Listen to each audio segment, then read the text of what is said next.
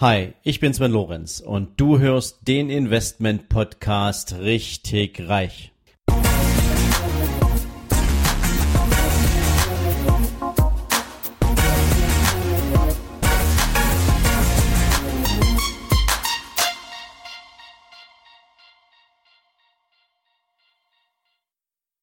Hallo und herzlich willkommen zu einer neuen Ausgabe von deinem Investment Podcast richtig reich.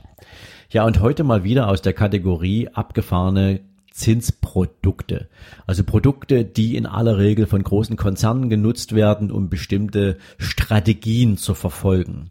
Und ähm, zwei Produkte, die ich euch heute vorstellen möchte, ähm, sozusagen zwei Seiten einer Medaille, heißen Cap und Floor. Ja, und Cap ist sozusagen eine Obergrenze und der Floor ist eine Begrenzung nach unten. So. Fangen wir mal mit dem Cap an. Wann kommt ein sogenannter Cap denn zum Einsatz? Nehmen wir mal das Beispiel, was ihr aus der letzten Folge zum Thema Zinsprodukte schon kennt. Es gibt ein Unternehmen, das hat für zehn Jahre eine Investition vor, braucht dafür meinetwegen einen Kredit, ja, und diesen Kredit muss es natürlich jetzt mit einem Zins an die Bank bezahlen. So. Und ähm, das Unternehmen hat jetzt die Möglichkeit zu kalkulieren, okay, nehme ich jetzt einen 10-Jahres-Zinssatz, der liegt jetzt in dem Beispiel meinetwegen wieder bei drei Prozent. Oder nehme ich jetzt den kurzfristigen Zinssatz, der liegt jetzt momentan meinetwegen bei null Prozent. So, und die Marge, die die Bank nimmt, nehmen wir wieder mit 1,5 Prozent an. Logischerweise wird sich die Bank aus Kostengründen intelligenterweise natürlich auch ähm, für den kurzfristigen Zinssatz entscheiden. Nehmen wir wieder den drei Monats Euribor. Das heißt, der Kunde hat jetzt bei der Bank einen Kredit und so wie der Kredit ausgezahlt wird, beginnt die erste Laufzeit von drei Monaten für den festgelegten Zinssatz. Und der Kunde zahlt also seine 1,5 Prozent Marge, weil der Zins ja selbst bei Null liegt. Jetzt weiß die Bank, okay, der zehnjährige Zins läge jetzt bei drei Prozent. Das ist kalkuliert auch das Maximum, was wir zahlen würden, plus die 1,5%, Prozent, die die Bank als Marge für den, für den Kredit verlangt. Jetzt möchte natürlich, weil es ein Zinsänderungsrisiko gibt, ja, weil ja der Zinssatz sich aller drei Monate jetzt aus diesem Kreditgeschäft heraus verändern kann, möchte das Unternehmen das Zinsänderungsrisiko maximal auf Höhe des Zehnjahreszinssatzes begrenzen. Aber natürlich gleichzeitig so lange wie es nur irgendwie möglich ist, von den niedrigen Zinsen zu profitieren was unter anderem auch dazu führen kann, dass über zehn Jahre an dem Zins überhaupt nichts groß passiert und er immer preiswerter ist als der Zehnjahreszins, den der hätte zum Zeitpunkt des Kreditvertrages abschließen können. Um jetzt sich einen Sicherheitspuffer einzuziehen als Unternehmen, kann also das Unternehmen zur Bank gehen und sagen, liebe Bank, ich möchte mein Risiko sozusagen jemals mehr zu zahlen als den ursprünglichen 10-Jahreszins, ich möchte das begrenzen und ich möchte sozusagen dafür einen, eine Obergrenze einziehen, die über die gesamte Laufzeit meines variabel verzinsten Kreditvertrages läuft. So, und da sagt also das Unternehmen, okay, bitte lege mir eine Obergrenze über drei Prozent fest. Und da sagt die Bank, okay, das machen wir. Dafür, lieber Kunde, zahlst du uns eine entsprechende Prämie. Ja, du kennst das vielleicht aus Optionsgeschäften. Ja, es ist eine sogenannte Optionsprämie. So. Der Kunde zahlt also meinetwegen dann seine, keine Ahnung, 0,5 Prozent ähm, auf dieses gesamte, auf diese Option, auf den Cap, ja, und damit hat er sich eine sogenannte Obergrenze erkauft. Was passiert jetzt in Bezug auf Zahlungsströme? Solange der Kunde den Kredit bei der Bank hat, zahlt er also jedes, alle Vierteljahre den Zinssatz an die Bank ähm, aus dem 3 Monats Euribor plus die 1,5 Prozent Marge.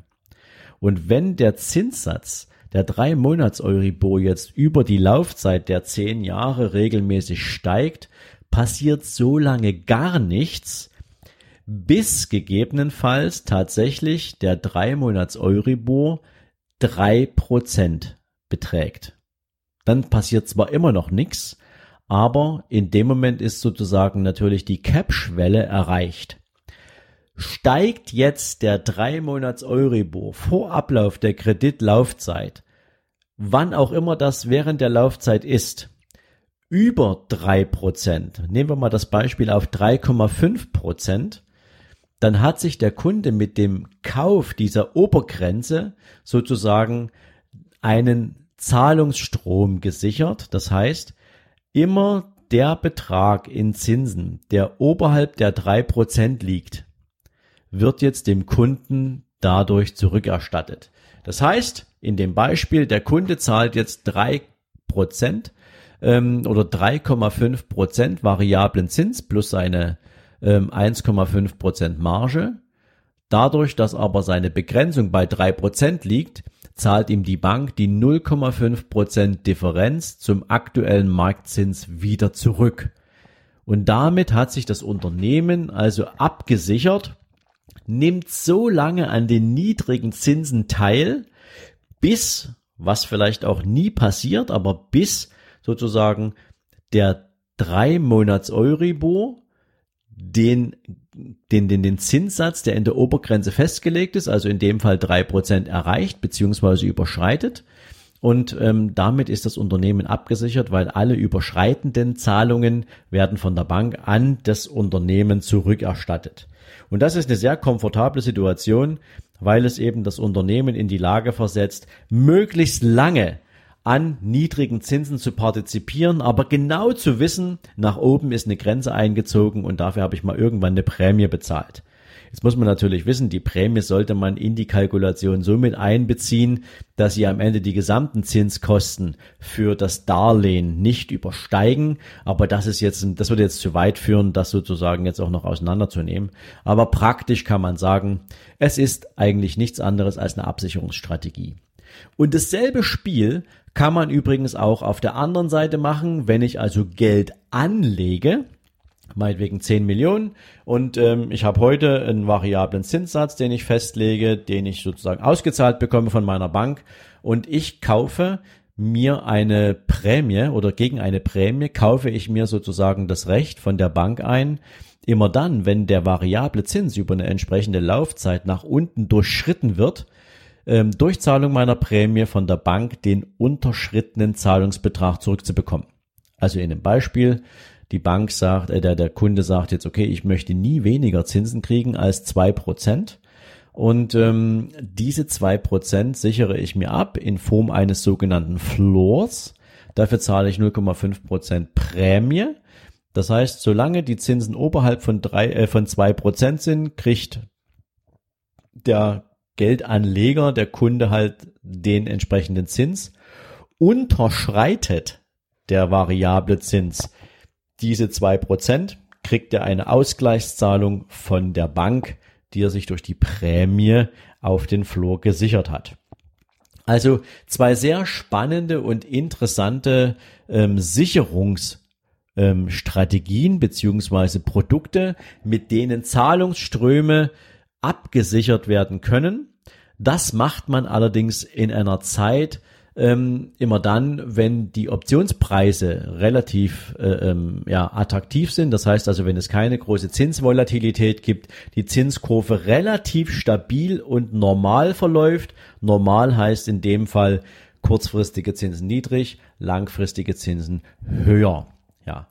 Ich hoffe, ich konnte dir damit mal wieder ähm, etwas Neues berichten aus dem Bereich der Kapitalanlagen, aus dem Bereich von Kapitalmarktprodukten, die zugegebenermaßen natürlich mehr von großen Konzernen genutzt werden, aber es ist natürlich immer mal wichtig zu wissen, was gibt es eigentlich über das klassische sogenannte Plain Vanilla Geschäft hinaus, also was ist anders als normal?